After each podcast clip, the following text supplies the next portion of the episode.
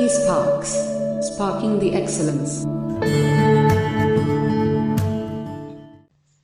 India had contacts with Europe since time immemorial through land route, which affected both India and Europe culturally and materially. But the advent of European powers into India by discovering sea route to India had far-reaching consequences on the shape and course of Indian society and history from the middle of the 15th century.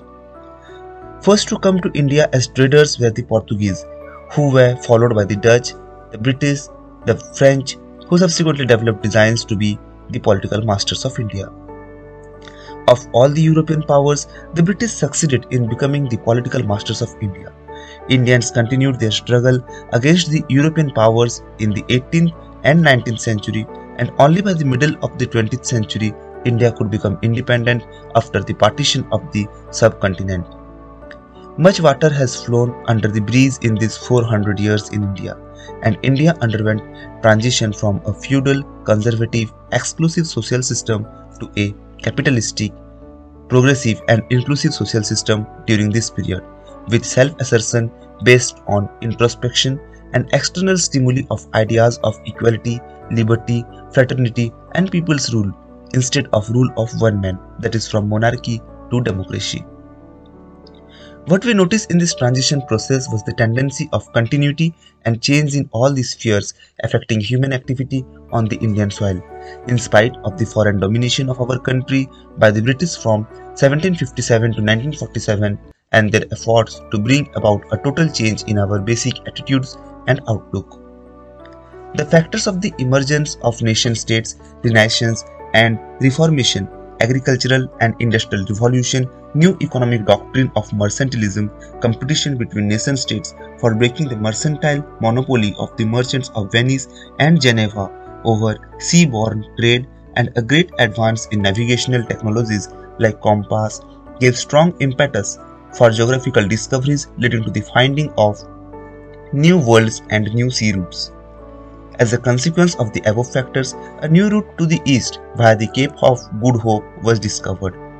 This led to the European monopoly over the seas and the advent of Europeans into India in search of trade and commerce in spices, which were essential requirements of their food habits.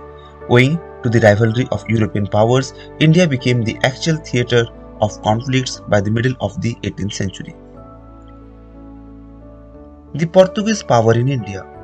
India maintained long distance trade with Southeast Asia and the West Asian countries, but India never had direct contact of maritime trade with European nations bordering the Atlantic Ocean.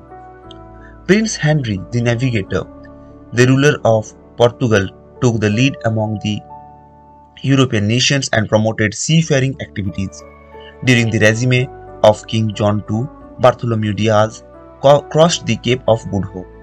When King Emmanuel was ruling Portugal, Vasco da Gama started his expedition in 1497 and landed on the Indian soil at Calicut in May 1498. Vasco da Gama's silent landing on the Indian soil ushered a new chapter of far-reaching consequences. He was cordially received by Zamorin of Calicut. Vasco da Gama came to India again in 1501 and returned to Portugal in 1503. And by that time, they established trading centers at Calicut, Cochin, and Cananore and effectively suppressed the Arab residents. resistance. De Almeida was appointed as the first viceroy in India in 1505 and he initiated the blue water policy or the mastery of sea by strong naval power.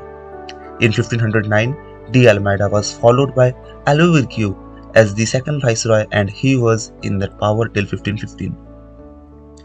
Albuquerque laid the foundation of the Portuguese power in India by conquering Goa in 1510 and it became the headquarters of the Portuguese in India. In 1515 he conquered Ormuz, an island in the Persian Gulf. He also built a fort at Cochin with the approval of its ruler. The Portuguese obtained Diu and Bassein in 1534 and in 1538 they conquered Daman. Thus the Portuguese power in India grew, but the power and influence declined from the beginning of the 17th century. They failed in India due to various factors like their zeal to convert Indians to Christianity and the defeat of Portugal by Spain. but for the first time in the history of international trade, commercial treaties with Indian rulers were concluded by the Portuguese alone. The present European contact revolutionized the outlook of the Indians significantly with far-reaching impact on the future course of the Indian society. The production of cash crops, especially spices, grew with an eye on international trade and agricultural production had become enormously market oriented.